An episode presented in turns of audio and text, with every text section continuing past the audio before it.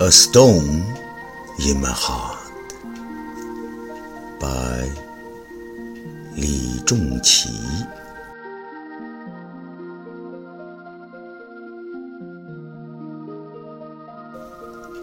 There was not a stone in my heart. Who put it there? And it has become bigger and bigger. Suddenly, a heavy feeling struck my heart, as if the whole life were to be crushed.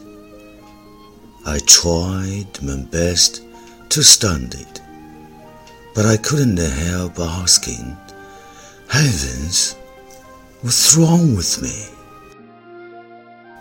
One morning exercises, somebody told me to learn to face calmly, just like a sentence in the book, "Mind needs nourishing." A calligrapher told me to wash my heart in a clear pool, and Beethoven told me with music, people can never be beaten down.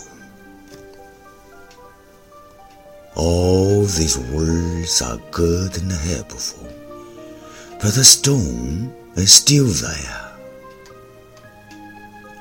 All who work hard to bear the burden of, unload your burdens on the cross. I fell down and listened to the words of comfort. Tears of joy broke the stone down.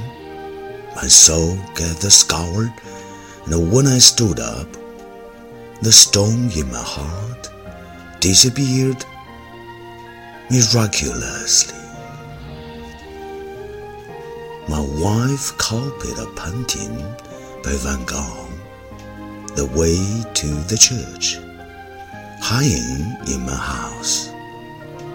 The figure in the picture is taking firm steps, not caring about the change of seasons.